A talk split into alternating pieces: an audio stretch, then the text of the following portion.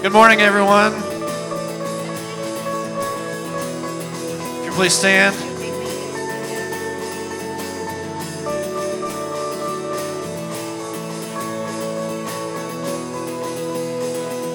Water you turn into wine. Open the eyes of the blind. There's no one like you. None like you. Into the darkness you shine. Out of the ashes we rise. There's no one like you. There's none like you. Cause our God is greater, our God is stronger. God, you are higher than any other. Our God is healer, awesome in power. Our God, our God.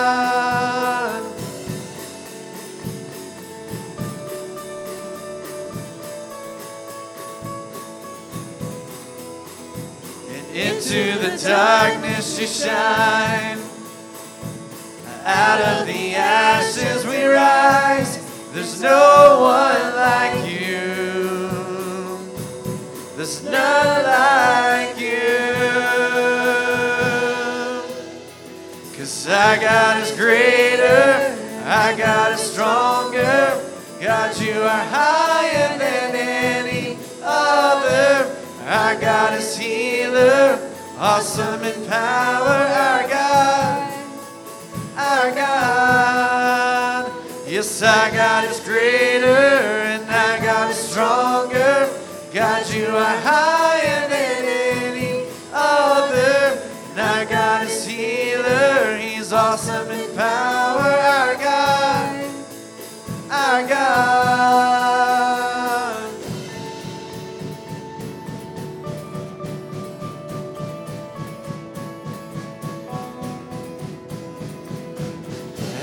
If our God is for us, then who could ever stop us? And if our God is with us, then what could stand against? And if our God is for us,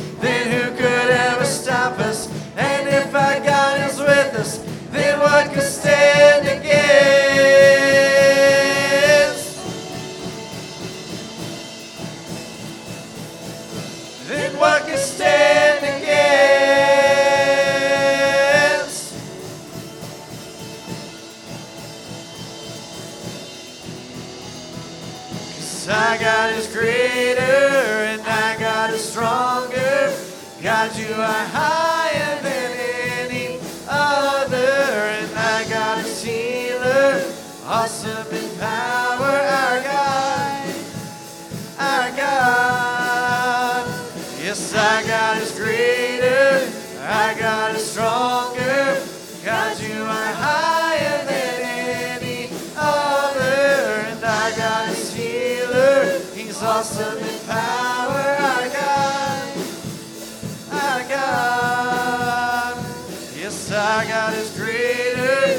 our God is stronger.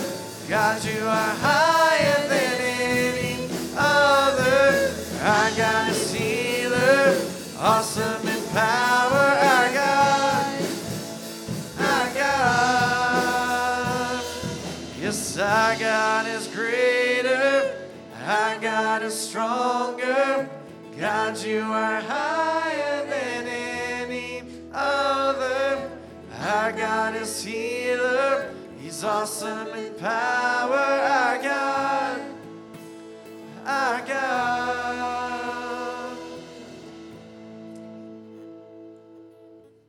Amen, amen. How great the chasm that lay between us. How high the mountain I could not climb. In desperation, I turned to heaven and spoke your name into the night. Then through the darkness, your loving kindness tore through the shadows.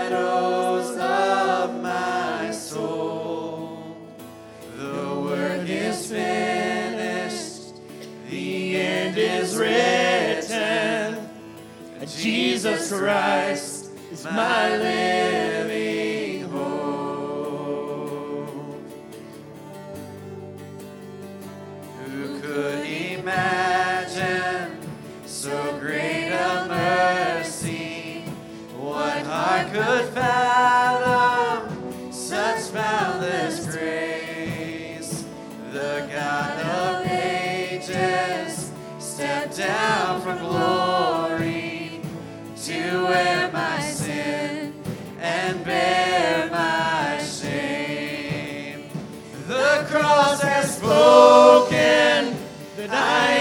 forgiven, the King of kings.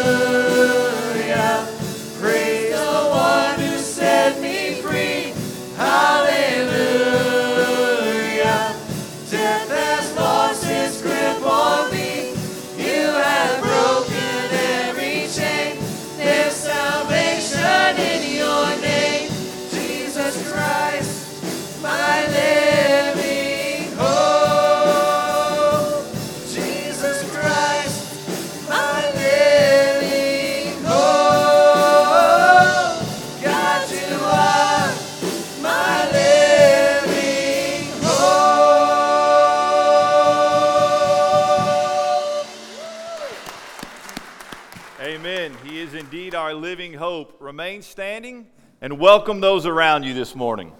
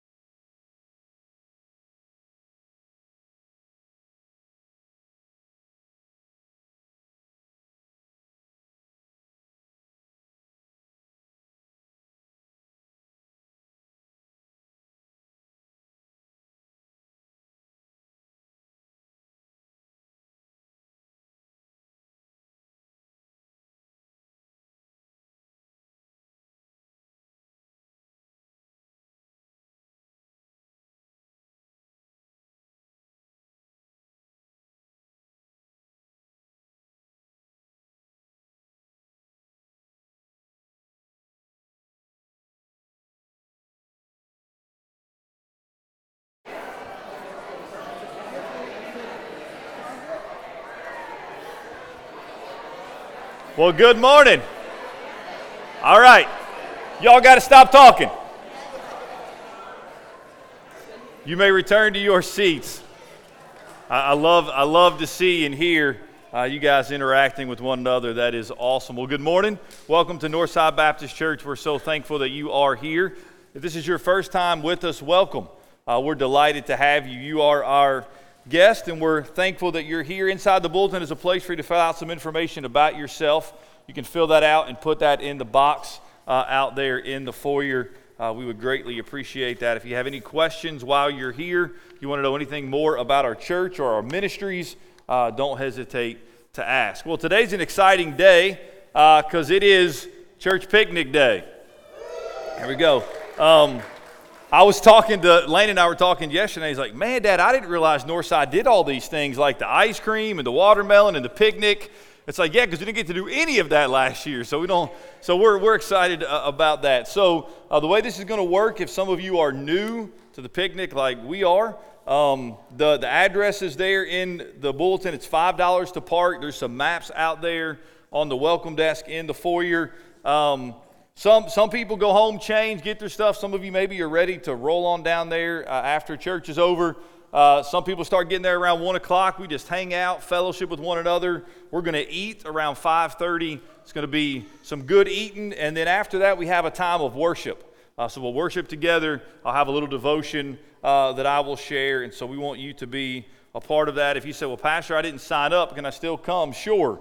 Um, there always seems to be plenty of food. No matter how many people, it always just multiplies. The Lord provides. So uh, I want you to be able to come. A couple other announcements. Youth Council meeting is this Thursday at 7 p.m. You say, Well, am I on the Youth Council? To be honest, I don't really know who is and who is not.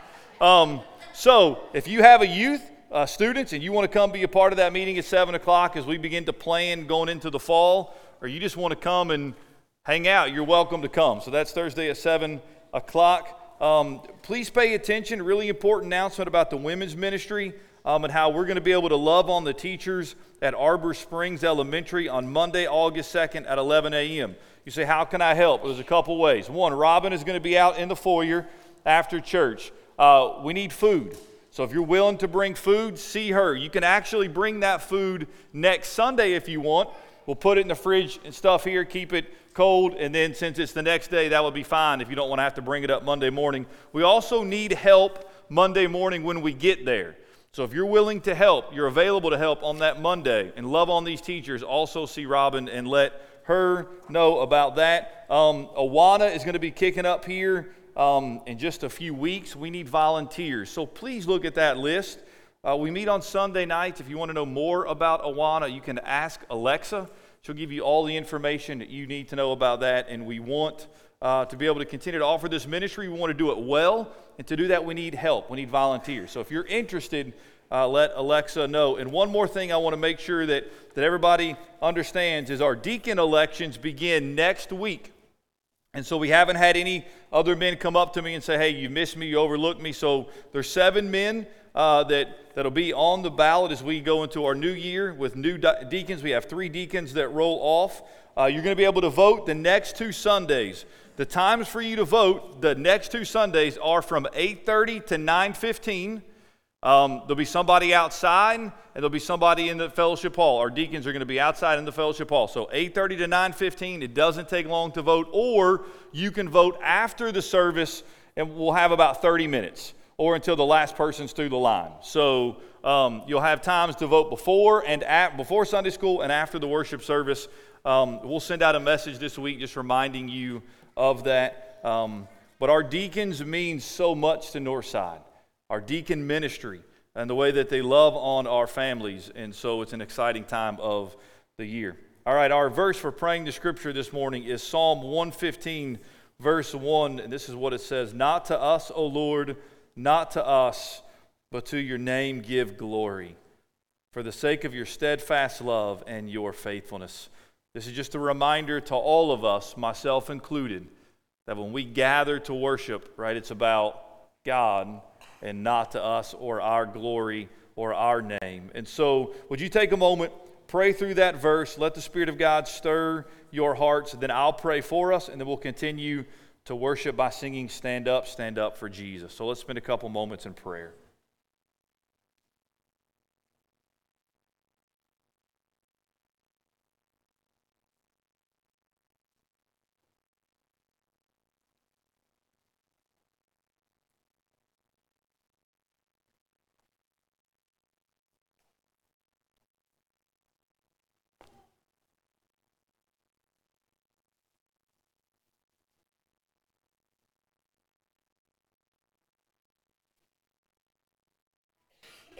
Father God, it's good to be here this morning in this place with your people in your presence.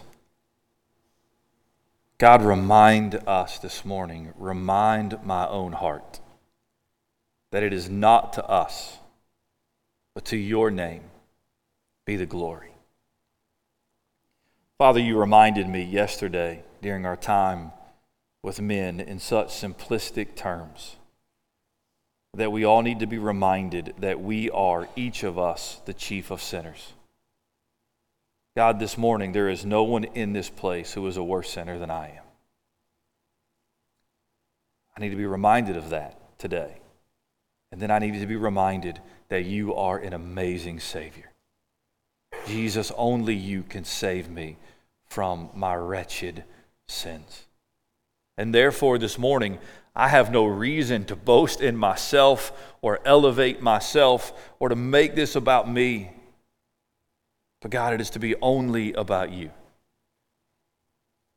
God, right now, what I see a lot in the world are people making it about them, and sometimes even Christians making it about them or what they think or what they believe. And God, rather, we are to be united around the gospel of Jesus Christ. For it is only the good news of Jesus that can save us.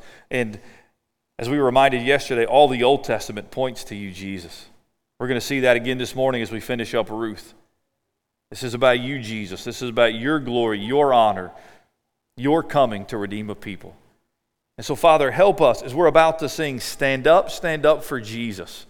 God, may we stand for Jesus. I don't want to stand for Aaron. I don't want anybody to stand for me. I want us to stand for Jesus and Jesus only. So, God, while we're falling short of that, will you convict us this morning?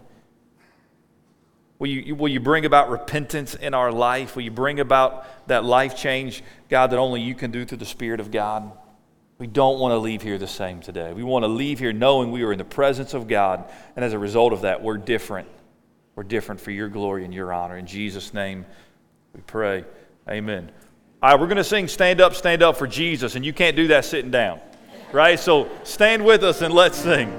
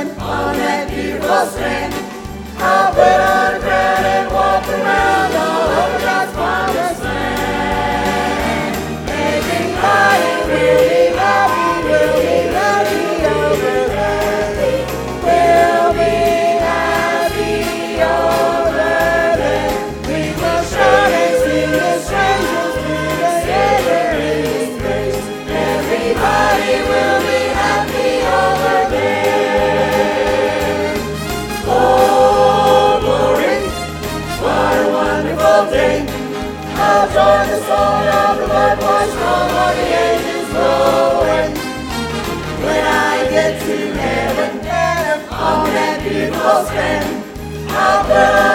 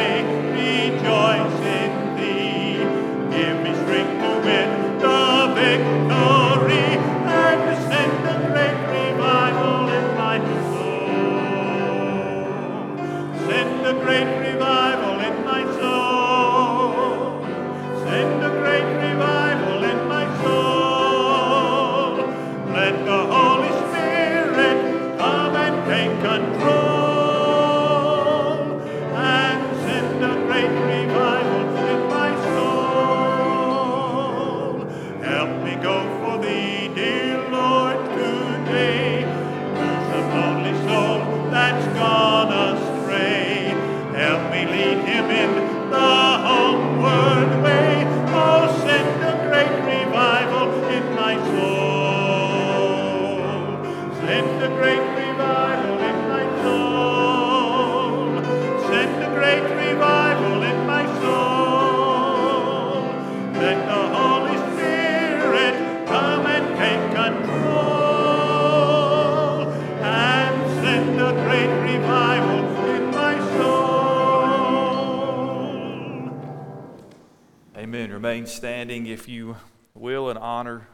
God's Word.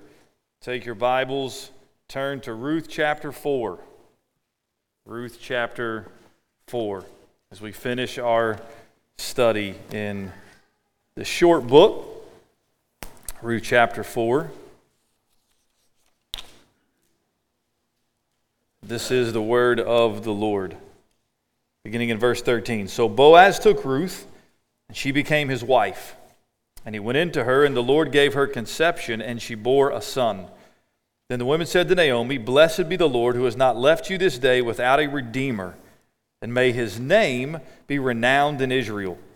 He shall be to you a restorer of life and a nourisher of your old age. For your daughter in law, who loves you, who is more to you than seven sons, has given birth to him. Then Naomi took the child and laid him on her lap and became his nurse. And the women of the neighborhood gave him a name, saying, A son has been born to Naomi. They named him Obed. He was the father of Jesse, the father of David. You may be seated. So, when I begin to, to map out the preaching plan for this short book, four chapters, the original goal was to preach it in five weeks two weeks in chapter one, and then one week in chapter two, three, and four. Well, today is week number 10. So uh, it took me a little bit longer than I had originally planned. Uh, but I hope this study has been a blessing to you as we worked our way through the book of Ruth. And so we come right to verse 13 this morning, and, and what we've been waiting to happen, right, finally happens. And there's not a lot of verses devoted to it, it's, it's pretty brief. Verse 13 says So Boaz took Ruth, and she became his wife right? They finally get married, they finally come together. And then it says, and he went into her, and the Lord gave her conception, and she bore a son. So the author says they got married. Fast forward nine months, she has a son.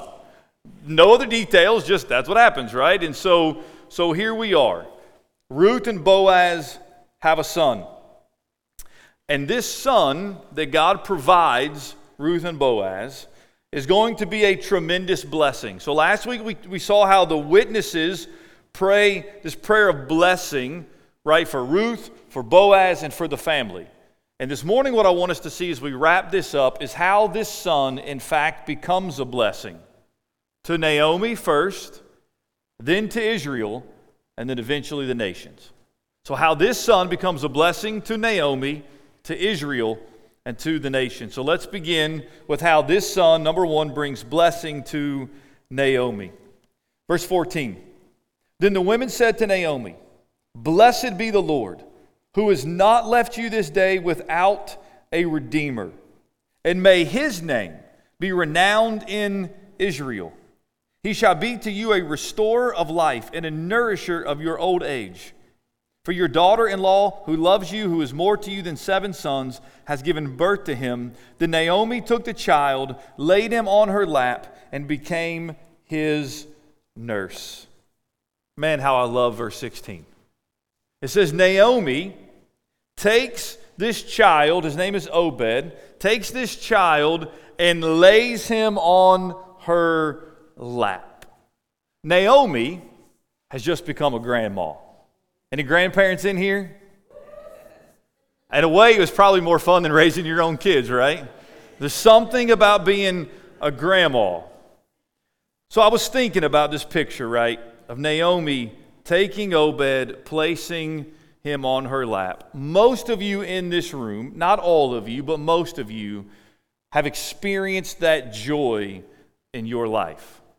Where you had a son or a daughter, or maybe you were just the older brother or the older sister and you got to hold your little sister or brother, but you've experienced that joy. You understand how a child changes everything. I remember when Lena was born. Right, Ryan was in labor and uh, things weren't progressing, and so they decided to do an emergency C section. And so that kind of threw us for a loop. And I remember going in and the surgery and then getting to hold Landon for the first time. Right, to get to experiencing that joy of, man, my life is now different. And because Ryan had a C section, which is surgery, right, she was limited in what she could do. She could be in the hospital an extra day and she couldn't just get up and move about. And so that night, you know, the lane is back and forth between the nursery and our room. And, and Lane is now with us and he just made a mess in his diaper. And Ryan can't get up to change him. And so she's like, Aaron, you're going to have to do it. Now, full disclosure, I love kids really when they start talking to me. Um, I have never, I don't know why, I've never been comfortable with babies. Never. I'm afraid I'm going to break them. Like, I got to, to hold my, my nephew for the first time when we went to Kentucky, and man, I was just like so nervous, and I shouldn't be nervous anymore, but I was. And so, right, I maybe had changed one diaper my entire life, and there's Landon, and so I get the diaper off, and then it starts coming out both ends, and I'm like, what have I signed up for? And, and I realized this kid just changed everything. And then I remember going to the pregnancy center in Leesburg, Florida. And I remember sitting on a green couch, and we have the picture sitting on this green couch. And it's Ryan, and it's myself, and it's Landon. And for the first time, right, we're holding Malachi.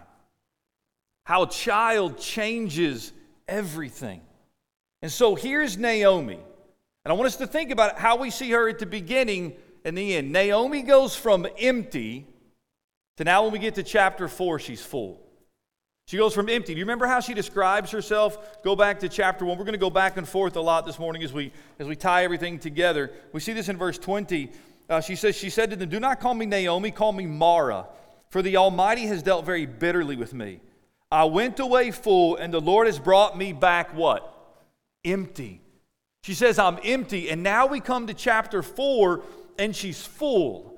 And these women recognize this, right? Because they say in verse 15, He, this child, shall be to you a restorer of life and a nourisher of your old age. This child, this grandson of yours, is going to be a restorer of life, a nourisher of your old age. Is more than likely Obed would probably care for Naomi the older she got. He would assist in that. And then they say this For your daughter in law who loves you, who is more to you than seven sons, has given birth to him. Tony Merida, in his commentary, writes this Ruth's devotion to Naomi is so great that having her is better than having seven sons. Seven was a number of perfection, and sons were highly prized. And it was the loss of her sons that was a key reason for Naomi's bitterness in chapter 1. Right? Her husband is dead, her sons are dead, she's empty, she's bitter, but when we come to the end, we realize she was never really empty. Because of Ruth's pledge to her mother in law and how precious that was, and then what God was doing. So let me, let me say this before we move away from Naomi. I want you to see that even in tragedy, the loss of a husband and her two sons, God is still faithful and He is working for His glory and for our good in every situation. I want you to notice this Ruth chapter 1, verse 13. Listen to what she says. Know, my daughters, for it is exceedingly bitter to me for your sake that the hand of the Lord has gone out against me. She says to her daughter in laws, Listen, the hand of God is not absent, it's gone out against me. God is against me. He's not for me, He's against me. He's bringing this about. He's, he's punishing me, if you will. And now we come to chapter 4, verse 13. So Boaz took Ruth, and she became his wife, and he went into her, and the Lord gave her conception, and she bore a son. There are only two times in this story that the author explicitly mentions the Lord's involvement. Explicitly mentioning the Lord's involvement. One of them occurs in chapter 1. I told you we were going back and forth quite a bit. Verse 6 Then she arose with her daughters in law to return from the country of Moab, for she had heard in the fields of Moab that the Lord had visited his people. The Lord had visited his people. And then we have here in chapter 4, verse 13, right? It was the Lord that gave her conception. God is always working in your life. So I did a funeral this past Saturday. It was actually for a gentleman I'd never met. Um, in like 2017, he attended Northside for a couple months. Um, never really involved in church beyond that. His son lives in Atlanta, attends church there. Uh, they reached out and said, Hey, whoever the pastor is there, we would like a local pastor to do the service. It's going to be here in Newnan he, he told me the reason they wanted a pastor is because if there was any family or friends who attended that lived in Newnan and the message spoke to them, they wanted them to be able to go to a church, a pastor that they could go to. And so did the funeral. It was primarily just family. He had passed away in October of last year, but because of COVID, they couldn't do a service. So I was talking to the gentleman that passed away. It was his sister-in-law. She said something that man was just so profound. It was just like a light bulb moment. She said this. She said, There are times that we cannot see the hand of God. There are times in our life where we cannot see the hand of God, and maybe you're there. Maybe you don't see the hand of God right now in your life. But here's what she said In those moments when we can't see the hand of God, we must be reminded of the heart of God. I was like, That is good. Right? I'm, I'm, I'm never going to forget that. So we, we, we lose sight sometimes of the hand of God. And maybe you're there right now. You're like, God, what are you doing right now in my life? What are you doing? God, I don't understand how you're working this for your glory, my good. What are you doing? But in those moments, you have to be reminded of the heart of God. And the heart of God is that He loves you, and He is for you, and He is not against you. And ultimately, in all things, even the difficult things, He can bring it about for His glory and your good. And that's exactly what he does in Naomi. She was never really empty. God was working in her life the entire time. So that's the first blessing. The second blessing is this this son brings blessing to Israel. Now, if you're reading um, through Ruth and you get into 1 Samuel for the first time, what you're about to read is mind blowing. But for most of us, we know the story. And so sometimes it loses uh, it, its oomph, if you will, its, its power, because we've heard it. But don't let that happen. I want you to see what takes place here. So, verse 17, and the women of the neighborhood gave him a name, saying, A son has been born to Naomi. They named him Obed. He was the father of Jesse, the father of who? David. Now, again, if you're reading for the first time, you're like, okay, that's cool. His name's David. But as you continue to read, you realize this young man David is going to have a significant role to play in Israel. And you understand that this is about more than bringing together two individuals. So let me once again set the historical context for when Ruth is taking place. Chapter 1, verse 1. So, what it says In the days when the judges ruled, who was ruling? The judges. You're like, oh, that sounds familiar. I think there's a book of the Bible named after the judges. You would be correct. And it's right before Ruth. So you don't have to look very far until you come to the last chapter of Judges, chapter 21, the last verse, verse 25, and this is what it says. In the days, the days of what? The days of the judges, the days where Ruth and Boaz, this story is unfolding, in the days of the judges, there was no what? King. There was no what in Israel? king. In the days of the judges, when Ruth and Boaz and this story is unfolding, and they have Obed, in those days there was no king in Israel. Everyone did what was right in his own eyes. Israel was a broken nation. They were the people of God, but they were a broken nation. Their wickedness and their disunity was threatening their survival. And the judges was a tumultuous time in their life. And soon, these people are going to call out for a king. First Samuel tells us the elders will gather together. They'll come to Samuel the prophet. They'll declare, Now appoint for us a king to judge us like all the nations. The Lord speaks to Samuel and says, Obey the voice of the people and all that they say to you, for they have not rejected you, but they have rejected me from being king over them. So in the days of the judges, there should have been a king. He was God ruling over them, but they had rebelled against that. There was no king among them. They wanted an earthly king. And so God says to Samuel, Give them what they want.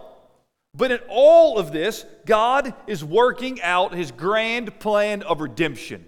They want a king, God's going to give them a king. He's ultimately, eventually, going to give them greater than what they could even ask for. So, how does the book of Judges begin? In the day when the judges ruled. How does the book of Ruth end? Ruth begins within the day the judges ruled. How does it end? It ends with the genealogy of David, who becomes a what? A king. It's fascinating. It begins in the day the judges ruled, and it ends with the genealogy of Israel's most famous king, David. Daniel Block writes With the possible exception of Moses, David is without doubt one of the most important characters in the Old Testament. He was the first legitimate king of Israel from God's perspective, preoccupies the authors of 1st and 2nd Samuel, 1st and 2nd Kings, 1st and 2nd Chronicles. He was the composer of many psalms and the subject of many prophetic utterances. Warren Wiersbe writes Whether he had in his hand a sling or sword, a harp or hymnal, David was a great servant of God who brought untold blessings to Israel. And here's what you need to understand. As we think about this theme of Messiah that develops through the Old Testament and into the New Testament, all of the messianic hopes are tied to and grounded in David. All of it is grounded in King David. Specifically, 2 Samuel chapter 7 verse 12 says, "I will raise up your offspring after you, who shall come from your body, and I will establish his kingdom. He shall build a house for my name." Listen to this, "and I will establish the throne of his kingdom forever."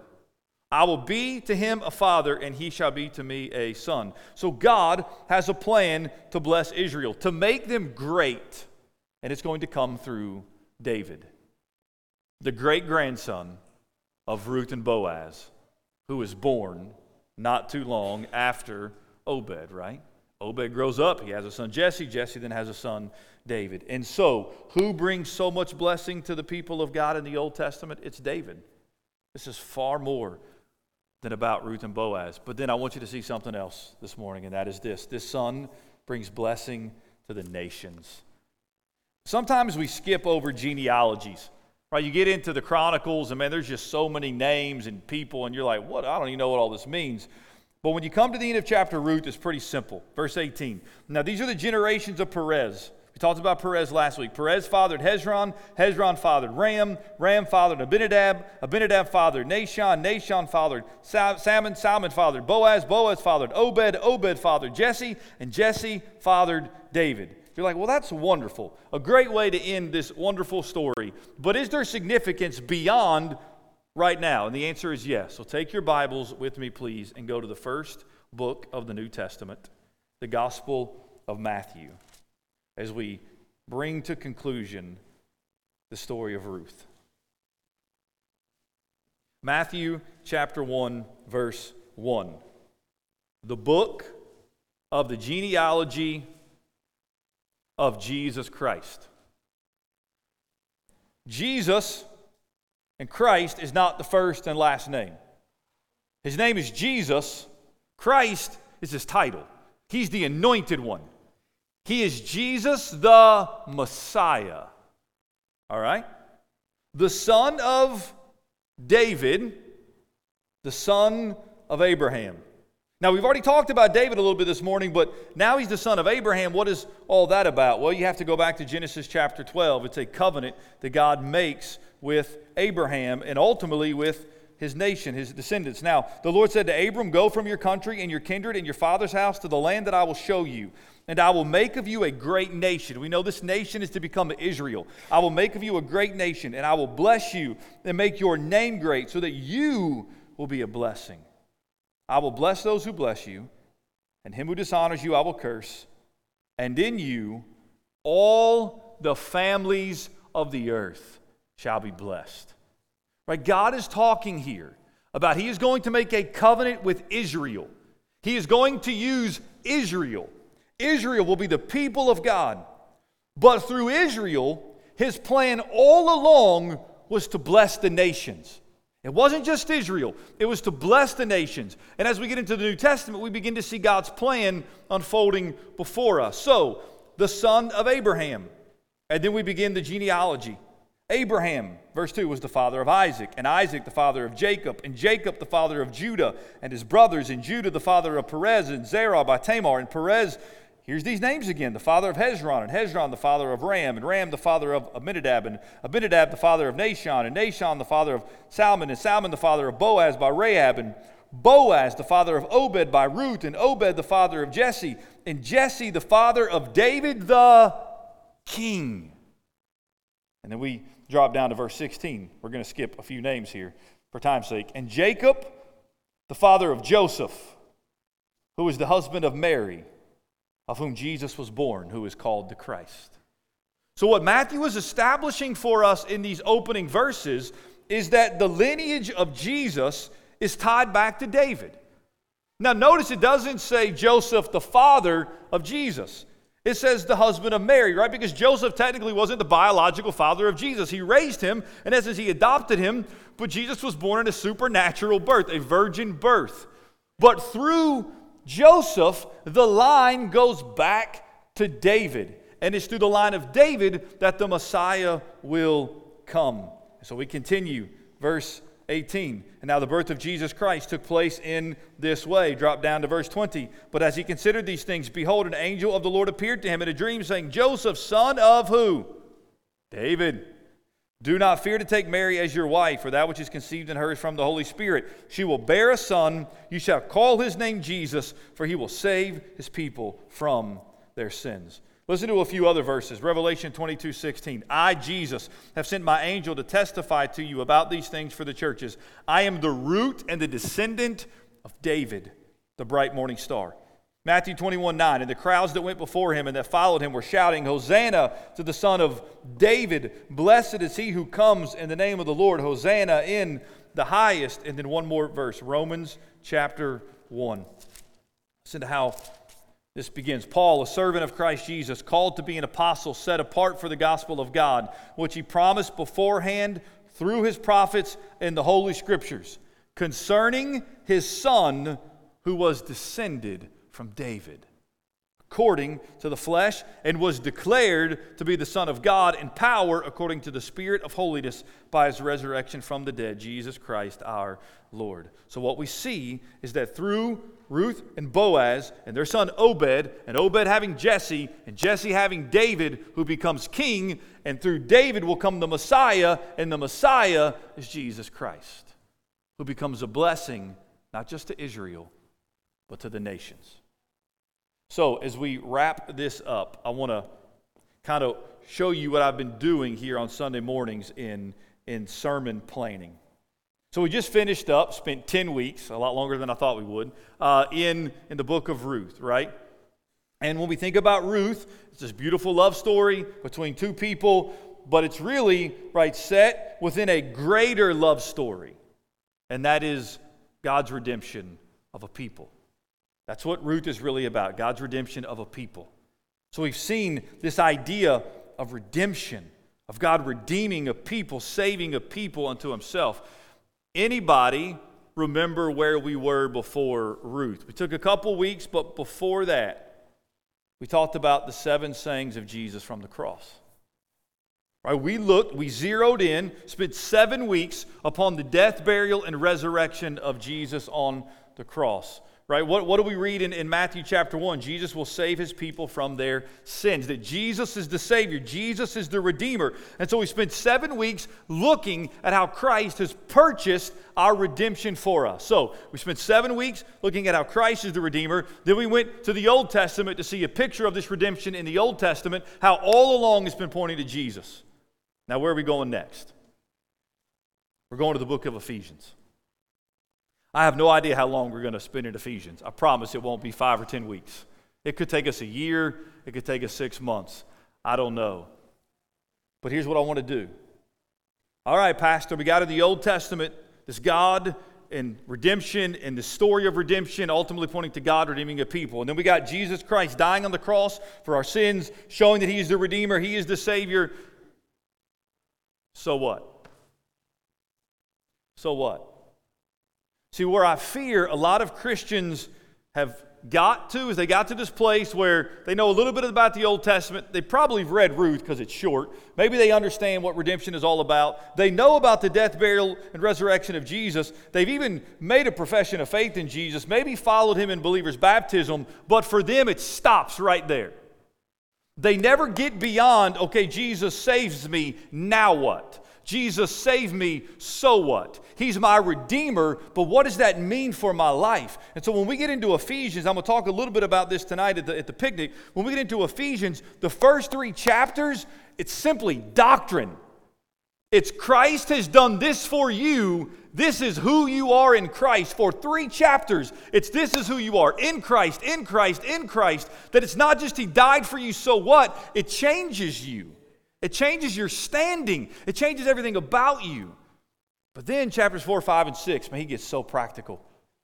He talks about how being in Christ affects your family, how being in Christ changes the church, brings about the church. He talks about how being in Christ changes the way we parent, how we're in Christ, we're to stand against the enemy, right? So all of this flows out of our Redeemer, who He is for you, who you are in Him. So the so what is everything changes if you know Jesus Christ as Redeemer. And, and my fear when I look at the church of Jesus Christ today is we've got people who can semi articulate the gospel that Jesus died for me, He saved me, but His dying and saving them has not really changed the way they live. And there's a major disconnect there. Because according to Ephesians, everything about you has changed. And therefore, you should live and look completely different as a result of Christ being your Redeemer. So, man, I just want to challenge you uh, to dive into Ephesians with us. If you miss a Sunday, you can go back and watch it online. I mean, there's so much stuff here. It's going to take us a long time to work our way through it, but that's the big picture of where we're going. Would you just close your eyes and, and bow your heads this morning? You know, today was just kind of a summary. I just wanted you to see once again big picture of how Ruth ties into not only again blessing the individuals in the story, but Israel and to the nations, ultimately pointing us to Jesus. So here's the question for you this morning. It's simple. Do you know Jesus? Do you understand why Jesus came, why he lived, why he died, the fact that he's been raised from the dead, seated at the right hand of, of God the Father? He's in the heavenly places, ruling and reigning He's coming again. Do you know that gospel truth? Do you understand that you were a sinner who needed to be redeemed? That you are, as I mentioned earlier, the chief of sinners. There is no greater sinner than you. And you needed a Savior to save and redeem you. Do you know that gospel? Have you put your hope and your faith and your trust in Jesus, the Redeemer? And if you have, then the question we're going to ask a lot over the next several months is so what? How has Jesus changed your life? How is who Christ is and you in Christ, how has that changed your life?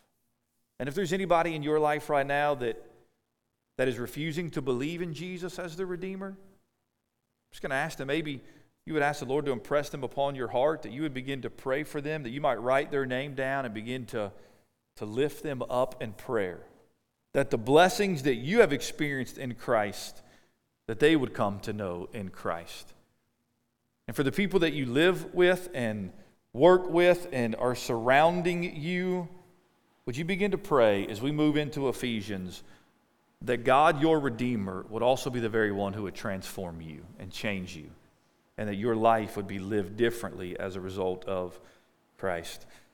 Father, thank you again for the opportunity, the blessing, the privilege it is to gather in this place with your, with your people, your children, your sons and daughters, our brothers and sisters in Christ. Father, thank you for the living word that is Jesus, the Christ, the Son of God, our Messiah. Thank you for the written word that corrects us, rebukes us, transforms us, changes us. And Father, I pray right now that the word of God would just change and transform our hearts.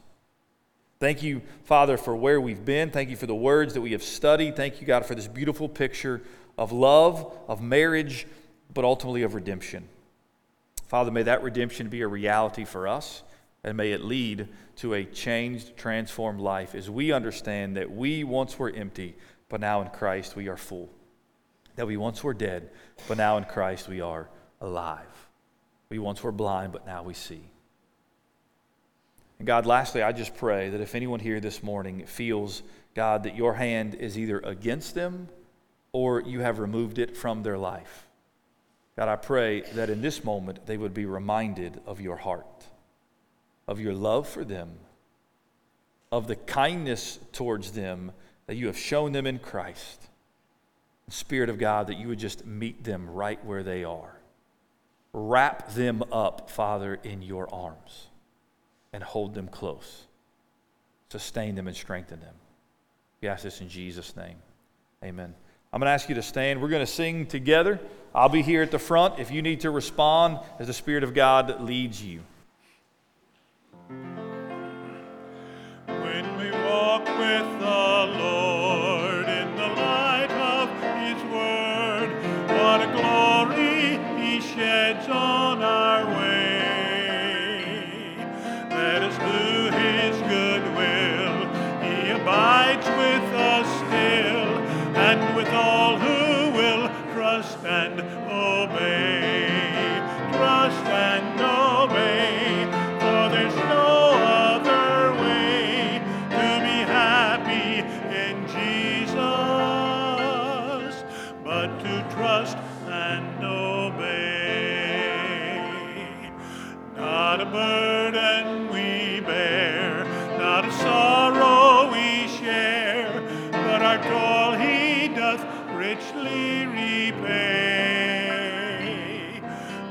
grief